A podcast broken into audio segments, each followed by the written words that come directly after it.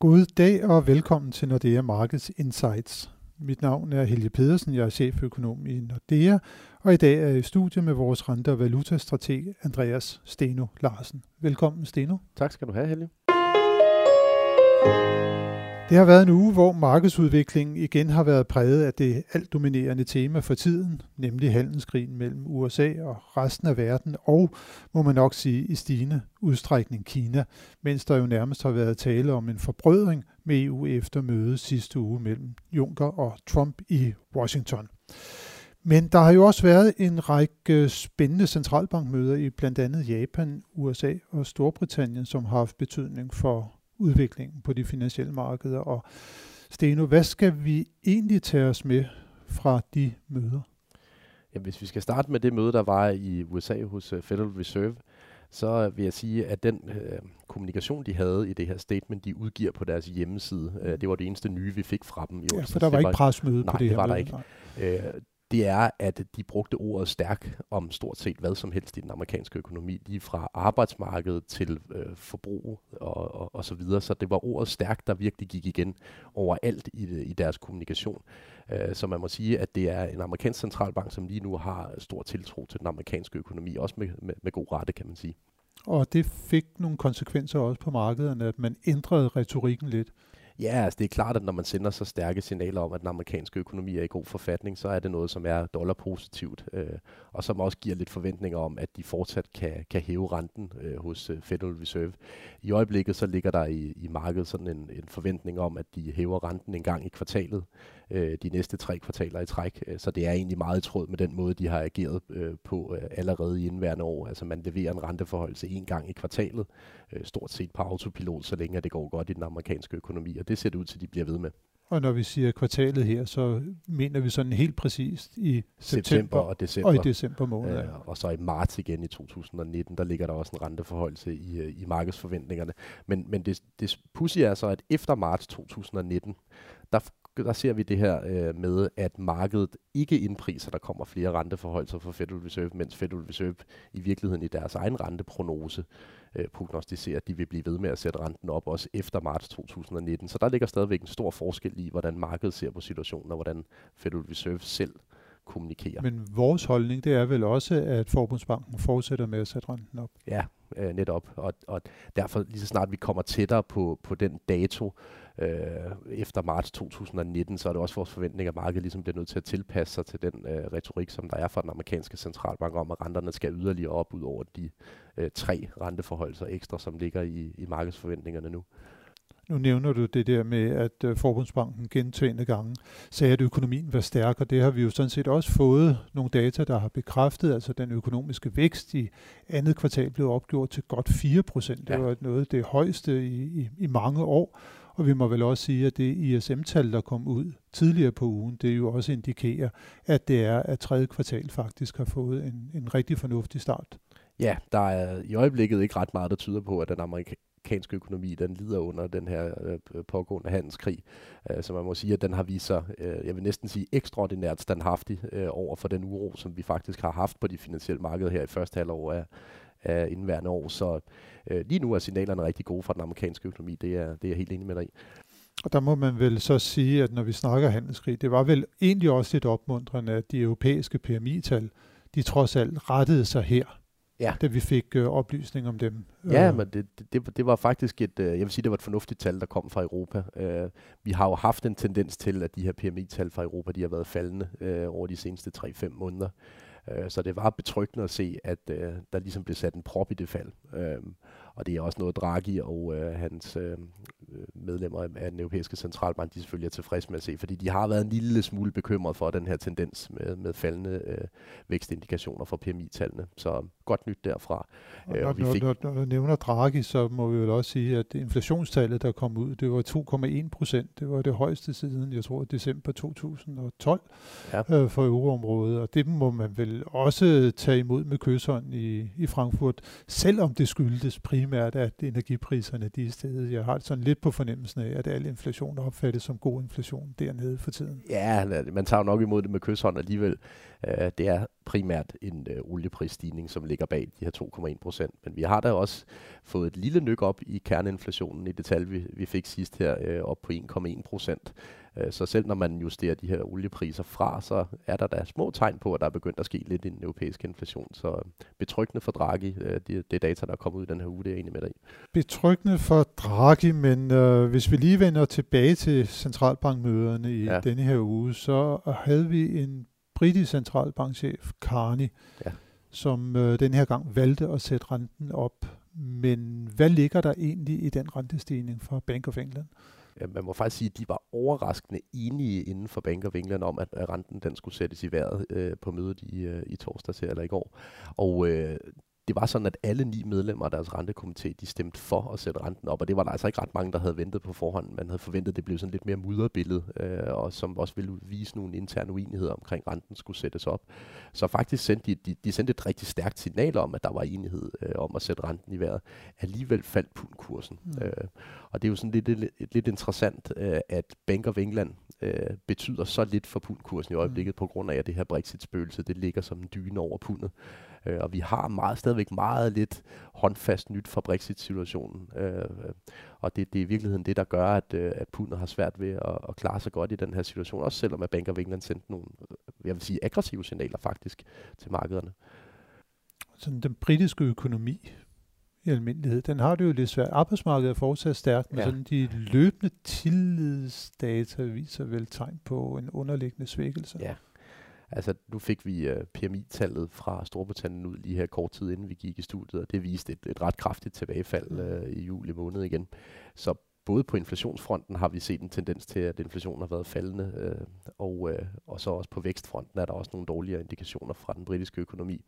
Så vi, vi har egentlig længe gået og sagt det her med, at vi synes, det var lidt vanskeligt at forstå, hvorfor et Bank of England har lyst til at sætte renten op i, i et uh, miljø som det nuværende, hvor der er så stor usikkerhed omkring, øh, hvilket miljø, som den britiske økonomi skal operere under øh, post den her Brexit-aftale, som vi ikke engang ved, om kommer i stand. Mm. Øh, men de valgte altså at se igennem den usikkerhed og sætte renten op, fordi vi øh, trods den her til, det her tilbagefald i inflationen i Storbritannien, stadigvæk ligger med en overordnet inflation, som er over mm. 2% i Storbritannien. Mm. Og som du siger, vi har et stramt arbejdsmarked, som Bank of England øh, ligesom tolker som et signal om, at inflationen den fortsat vil være høj i Storbritannien, også i de kommende kvartaler.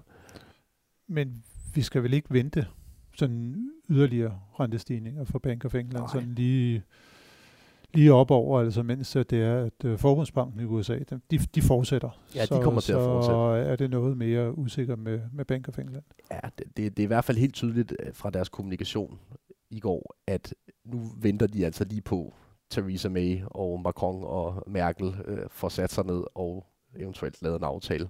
Øh, forhåbentlig lavet en aftale, må man jo næsten sige. Øh, så de har i virkeligheden skudt øh, alle nye øh, politiksignaler til hjørne, indtil der sker mere på Brexit-fronten. Og der er det nok ikke realistisk, at vi får rigtig håndfast nyt før til oktober, tror jeg ikke. Mm. Så, så øh, på den måde er der ikke nogen, øh, der er ikke nogen forventning om, at Bank of England skal gøre mere før en gang i næste år. Skal vi så ja. vente, at det britiske pund kommer til at ligge underdrejet, og måske bliver svækket endda? Over for danske kroner fra det nuværende niveau? Jeg har, jeg har rigtig svært ved at se pundet klare sig godt, før vi får noget nyt fra Theresa May og forhandlingssituationen omkring Brexit. Så i hvert fald, hvis vi kigger det kvartal, der øh, kommer, øh, ind i det kvartal, der kommer, så har jeg svært ved at se pundet klare sig godt. Mm. Øh, vi er nødt til at få noget blik på øh, noget papir, før at øh, pundet den kan, det kan komme på den anden side af den her usikkerhed, som ligger omkring Brexit. Hvad så med den amerikanske dollar? Altså nu er vi i det, at det fedt fortsætter med at sætte, uh, sætte renten op. I ECB uh, er man stadigvæk tøvende, men det går bedre trods mm. alt. Uh, hvor skal vi regne med, at, uh, at dollaren bevæger sig hen i forhold til dansk kroner fra nu af? Ja, vi har stadigvæk en svag pil opad for, for dollaren, også på den sådan kort mellemlange bane her resten af året. Uh, men hvis man ligesom kigger på det her spørgsmål om, hvor meget ligger der af forventninger til den amerikanske centralbank i forhold til renteforholdelser, og hvor meget ligger der af forventninger til den europæiske centralbank i forhold til renteforholdelser. Så når vi kommer ind i 2019, så er det måske mere realistisk, at den europæiske centralbank kan overraske markederne positivt på den front. At markederne skal til at indprise noget mere øh, action fra den europæiske centralbank. Så vi har stadigvæk en pil ned for, for den amerikanske dollar, når vi kigger lidt længere ud. Men øh, her på den korte bane, så øh, som du skitserer situationen udmærket, så er det altså den amerikanske centralbank, som sætter renten op, og det gør de ikke i, øh, hos ECB, og det er positivt nyt for dollaren. Så dollar kan blive styrket her på en kortere bane, og derefter så skal vi så vente, at det er, at euroen og dermed også danske kroner kan blive styrket igen til, ja. til næste år, måske ja. over for, for dollar. Ja. Hvis vi lige kort her øh, omkring vores centralbankmøder skal vende den japanske centralbank, hvad var så det afgørende nye fra, fra deres side? Jamen, det afgørende nye var, at øh, den japanske centralbank de gik ind og øh, justerede lidt på deres kontrol af rentekurven. Øh, de har jo ført meget stram kontrol af rentekurven, det vil sige, at de har holdt 10-årspunktet på den japanske rentekurve øh, meget tæt på 0 øh, helt bevidst og har simpelthen opkøbt det antal obligationer, der skulle til for at holde øh, renten så lav. Øh, nu er de så gået med til at øh, øge de udsving, som de accepterer i 10-årspunkter på rentekurven en smule. Fra at de har accepteret, at den kunne stige til 0,1 procent, så accepterer de nu 0,2 procent. Øh, det lyder ikke alverden, men det er alligevel et, et, et signal til markederne om, at de måske har en lille smule større tiltro øh, til, at inflationen kan nå i nærheden af deres mål for en gang skyld i Japan. Øh, så så øh, det har haft en, en vis betydning for de globale markeder. Bank of Japan også er begyndt at sende nogle signaler om, at der sker lidt, øh, fordi der har vi jo ellers fuldstændig vendet os til, at Bank of Japan de fører en exceptionelt lempelig pengepolitik, og vi har egentlig slet ikke kunne se nogen, noget lys for enden af tunnelen på det. Men det er der måske ved at være nu. Nu nævner du det her med, at sådan øh, med, med hele den, den, den japanske rentekurve, men noget, noget, en anden rentekurve, som jo også har stor fokus, den amerikanske, ja. øh, må man sige. Og, og hvis vi bare lige også lige øh, ser den, altså øh, frygten det er jo, at man går hen og ser en, en invertering af rentekurven, altså de korte renter bliver, bliver højere end de, de lange, fordi det plejer at forudse en, en uh, forestående amerikansk recession. Hvor ser vi egentlig rentekurven bevæge sig hen i USA? Er der grund til den her frygt? Ikke nu. Det tror jeg vil være min bundlinje. Øh, vi var jo helt nede og, og vende på, at der kun var 25 basispunkter i forskel mellem en toårig og en 10-årig rente øh, fredag i forrige uge. Det er jo ikke ret meget. Øh, 25 basispunkter er ikke langt til en invertering. Øh, men man, kan, man skal huske på, at øh, den amerikanske centralbank, de har et, øh, et våben i arsenalet, som de ikke tidligere har haft i samme grad. Altså at de ligger inde med en masse obligationer, øh, som også har lang løbetid. Øh, så hvis de virkelig bliver nervøse for, at øh, rentekurven kommer til at invertere, så har de jo forskellige øh, måder at kunne angribe mm. det på politisk. Øh, og øh, jeg tror også godt, at de er klar over, at de måske på et eller andet tidspunkt i løbet af efteråret bliver nødt til at forholde sig ret øh, klar til, hvad deres holdning er til den her rentekurve-invertering. Mm. Øh, forløbig er det blevet skudt sådan lidt til hjørne af deres øh, chef, Jerome Powell. Han har ikke vist den helt store bekymring for det. Men hvis vi kommer tæt på nul, så skal de selvfølgelig til at forholde sig til det. Og det kan man jo gøre på to måder, enten ved at udtrykke bekymring for det, mm. eller også ved virkelig at udtrykke et sådan stærkt øh, aggressivt signal om, at man ikke er bekymret for det, man mener, at man har de redskaber, der skal til for at sørge for, at den ikke inverterer. Øh, og vi er, er helt klart i den øh, af den holdning, at det er den sidste øh, mulighed for dem, der virker mest sandsynligt, at de virkelig går ud aggressivt og øh, tager styringen og siger, at de ikke er bange for den her rentekurve-invertering, og de mener, at de har de redskaber, der skal til for at sørge for, at den ikke inverterer. Så, så ikke den helt store grund, grund til at, at frygte den, den amerikanske økonomi og recessionen, den skulle stå for døren. Det ville ja. også være lidt underligt med de det, det er data, der er kommet, som vi har snakket om, at ja. der faktisk fortsat er, er, er tryk på, på, på amerikansk ja, Jeg tror, nøgleordet er ikke endnu. Ja. Øhm, ej, ja, det er klart, det ja, kommer på ja, et tidspunkt, ja. fordi opsvinget jo ikke øh, vare ved i u- uendelighed, men, øh, men, men ikke, ikke noget, som der er grund til at frygte lige her nu. Hvis vi nu går lidt tættere på, på, på landets grænser og kigger hen over sundet, så den svenske krone, den er den er sævet sådan lidt her på, på ja. det seneste, og igen på trods af, at økonomien jo faktisk er, er stærk. Altså vi fik nogle øh, anden kvartalstal, der viste, at væksten den var, var helt op på et procent hen over kvartalet, 3,3 procent over året. Altså, så, så, så svensk økonomi har det jo på trods af alt det her frygt for et, et boligmarked, der kunne kollapse, så, mm. så, så går det jo fortsat relativt godt der, men, men den svenske krone har altså svært ved ligesom at få et, et ordentligt comeback. Hvad er det egentlig, der er årsagen til det? Det, den helt store sten i skoen for den svenske krone, det er stadigvæk Riksbanken, mm. øh, som har sige, været meget, meget langsom i optrækket med at øh, følge nogle af de andre vestlige centralbanker, som vi har talt om til dørs, med at love, at der kommer højere renter. Mm. Øh, og de er fortsat meget påpasselige med at signalere, at der kan komme renteforholdelser i Sverige. lige nu ligger det sådan til, at det kunne måske komme i slutningen af i år, men vi er stadigvæk ikke overbevist om, at der er et flertal i den rentekomité, der sætter renten i Sverige, som, som rent faktisk går ind for det, fordi de er stadigvæk bange for, at inflationen ikke holder sig omkring målsætningen på 2% i Sverige. Øh, og derfor så har vi også set dem i tidligere år, for eksempel i 2015, se igennem altså bum, stærk svensk vækst, fordi at inflationen den ikke leverede. Øh, så så jeg, jeg vil faktisk næsten gå så vidt som at sige, at Riksbanken er ligeglad med, at øh, vækstprocenten mm. den var så høj i anden kvartal, hvis ikke inflationen den også mm. kommer til at levere.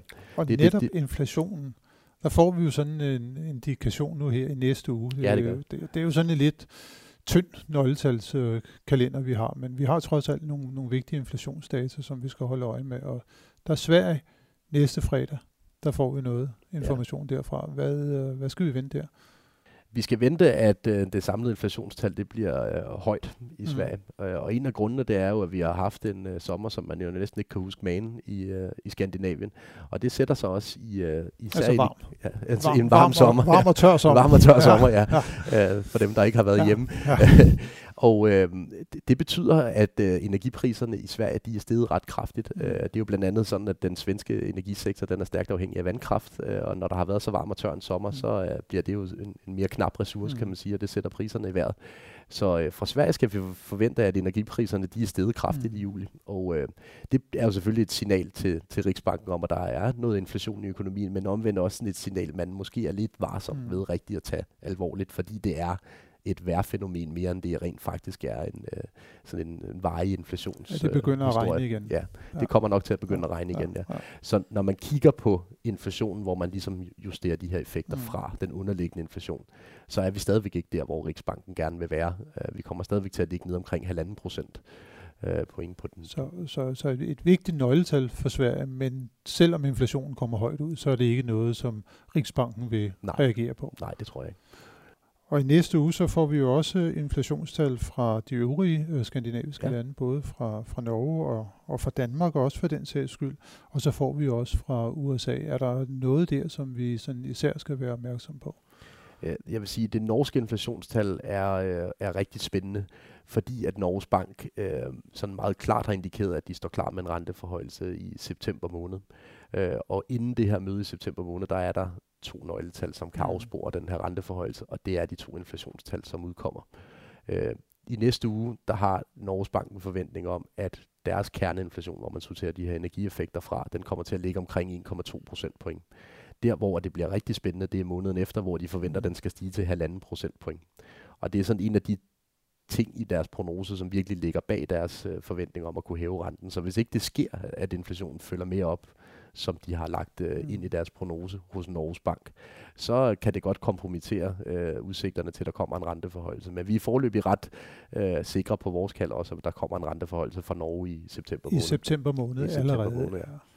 Og der må vi jo så sige i hvert fald, at de inflationstal, der kommer fra Danmark, de kommer ikke til at rokke noget som helst på de finansielle markeder, for vores pengepolitik, den er jo afhængig af, hvad man gør i Frankfurt, ja. og der har vi jo enige om, at det var længe inden, at ECB øh, reagerer øh, på, på rentefronten. Lige til allersidst, inflationstal fra USA, er der nogle ting, som vi der skal, skal hæfte os ved? Nej, men det, vi kommer til, stadigvæk til at se, at inflationen den er, er væsentligt øh, over 2%, både på øh, kerneinflation og så det her inflationstal, det samlede inflationstal, hvor man tager energieffekterne med fra USA. Så det bliver endnu en gang et signal til Jerome Powell og hans øh, medlemmer af rentekomiteen om, at de er øh, på vej ned ad den rigtige vej, nemlig at sætte renten op for at dæmpe inflationspresset i USA. Så i, i virkeligheden bliver det nok øh, ikke nogen særlig øh, væsentlig begivenhed. Den kommer bare til at bekræfte det, vi allerede ved.